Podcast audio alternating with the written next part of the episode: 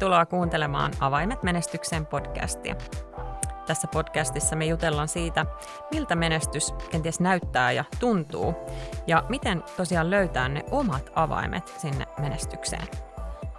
Minä olen Satu Alman. Ja mä olen Nora Hentunen. Tunteet kuuluu elämään, mutta voiko menestyjä olla tunteellinen? Hmm, hyvä kysymys. Sanoisin, että on eri asia tuntea kuin olla jatkuvasti tunnejunan kyydissä – Tunteita ei voi poistaa eikä pidäkään, vaan niitä pitäisi osata käsitellä. Eli kyllä menestyjätkin tuntee asioita ja varmasti aika isostikin. Aivan. Jos mieli menestyä, tulee osata tietysti tilanteessa rationaalisesti tarkastella ja kuulla niitä tiettyjä tunteita, ettei niin holtittomasti ilmaise tunteita teoissa ja sanoissa. Sen tunnejunan kyytiin holtittomasti lähteminen johtaa just mahdollisesti konflikteihin ja vaikeisiin tilanteisiin.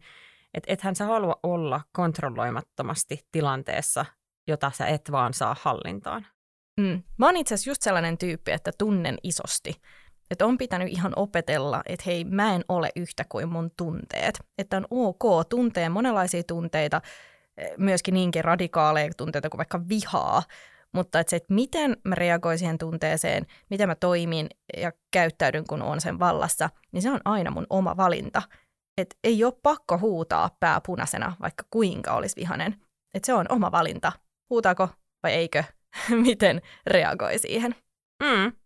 Mä oon pohjimmiltani aika todella tunteva ihminen, mutta etenkin työkontekstissa niin ne, jotka mut tuntee, niin tuskin kuvailisi mua tunteelliseksi nyt ajatellen, jos mä mietin mun uran alkuaikoja, niin mä olisin varmasti voinut päästää niitä tunteita läpi enemmänkin, ilman että siitä oikeasti olisi ollut mitään haittaa. Päinvastoin, mm. siitä olisi voinut olla paljon enemmän hyötyä. Et moni blokkaa tunteita kenties ihan turhaa ja aiheuttaa sitä kautta enemmän stressiä itselleen, ja sitten ne tunteet jollain tavalla kuitenkin varmaan purkautuu sieltä ehkä sitten väärällä tavalla. Niin. Ja on aika old school mun mielestä ajatella, että pitäisi olla tosi kova, etenkin just vaikka bisnesmaailmassa. Hmm. Mä itse liikutun herkästi, oli sit ilo, suru, ihan mikä vaan. Ja mulle on nuorempana sanottu, että hei, älä nyt itke ihan kaikesta. Mutta vasta kun mä oon itse hyväksynyt tämän mun oman herkkyyteni, tämän mun oman liikuttumiskykyni, ja että mä tunnen isosti, niin sitten eri tilanteissa liikuttuminen on jotenkin tosi paljon vapauttavaakin, että antaa sen tulla. Että itse onpa siistiä, kun elämä herättää näin paljon tunteita. Ja pakko myös sanoa se, että mä oon itse asiassa perinnyt tämän liikuttumistaipumuksen meidän isältä. Ja hän on siis sellainen, että, että kun hän miettii jotain vitsiä, niin hän liikuttuu jo siinä, että kun hän miettii, että se on niin hauskaa. Mahtavaa. Tunteiden näyttäminen on siis ihan eri asia kuin niiden pohjalta toimiminen. Eli että keho voi reagoida siihen tunteeseen, oli sitten suru tai sun isän tapauksessa joku vitsi, ja se tuo itkun, tai sitten viha tuo sulle punaiset posket ja hikoilun. Mutta just niin kuin sanottiin, mitä itse tekee, miten itse sitten käyttäytyy, niin se on aina sun oma valinta. Että lähteekö sen tunnejunan kyytiin vai ei.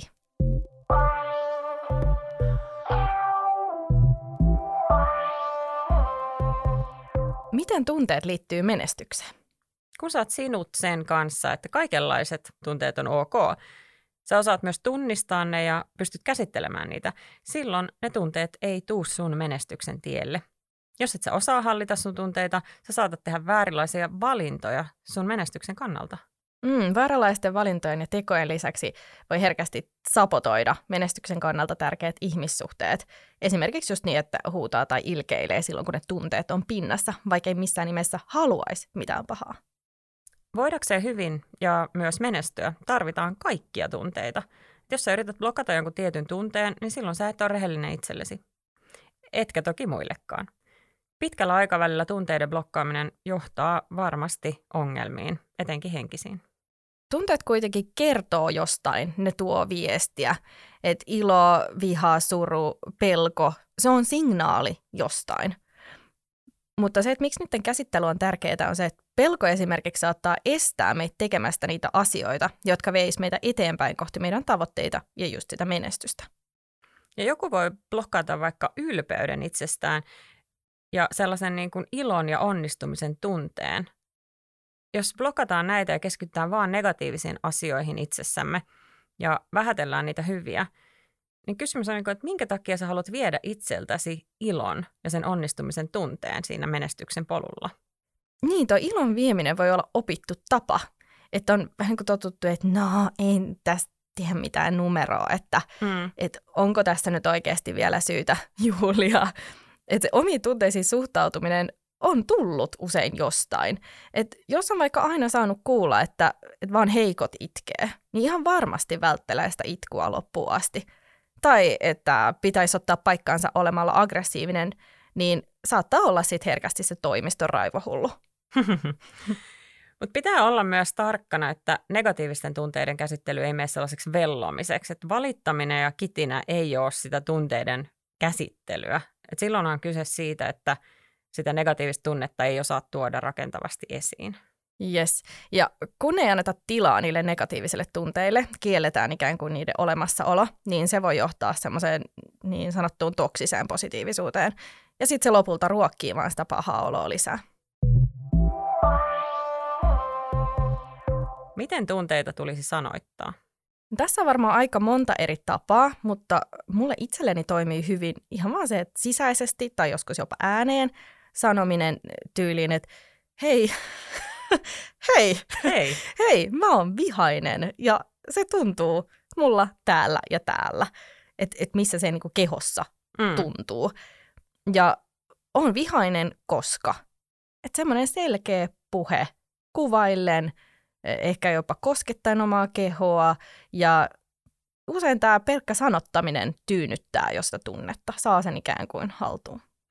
Niin, jos ei sulla ole kykyä sanottaa tai käsitellä tunnetta, tarkastella sitä, niin sittenhän se voi just patoutua taikka purkautua hallitsemattomasti ja primitiivisesti. Joidenkin voimakkaiden tunteiden sanottaminen ja rauhallinen käsittely voi vaatia opettelua, etenkin jos on tottunut vaikkapa vihasena paiskomaan tavaroita. Joo, ja niitä haitallisia, vaarallisia tapoja purkaa just näitä negatiivisia tunteita ton tavaroiden paiskomisen, äh, lyömisen, huutamisen lisäksi on myös sellaiset hieman näkymättömämmät, kuten mökötys, silmien pyörittely, semmoinen niin passiivis-aggressiivinen käyttäytyminen on usein ihan yhtä haitallista tai jopa haitallisempaa ihmissuhteille ja myöskin sille sun menestykselle. Toinen ei tiedä, mitä sun sisällä tapahtuu, miksi toi ei nyt puhu työpaikalla tuommoinen passiivis-aggressiivinen käytös on tosi haitallista. Et harvoinhan töissä mennään fyysiseen aggressiivisuuteen onneksi, mutta toista kohtaan epäkunnioittava käytös hajottaa sitä työyhteisöä. Voi itse jarruttaa omaa menestystä omalla puutteellisella tunteiden säätelykyvyllä. Ja tällä tavalla voidaankin sut tulkita esimerkiksi tunteellisesti epäkypsäksi. Jos tuhoaa ne oman menestyksen kannalta tärkeät ihmissuhteet, niitä on tosi hankala uudelleen rakentaa tai paikata.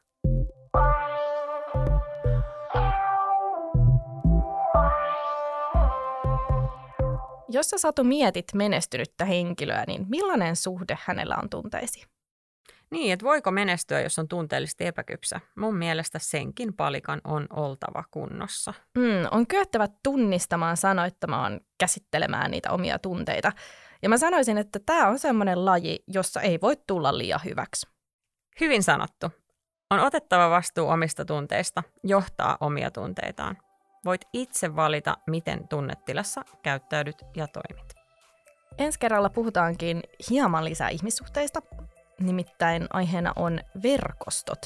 Ja mikä merkitys verkostolla on menestyksen kannalta ja miten rakentaa itselle hyvä verkosto? Kiitos kun kuuntelit.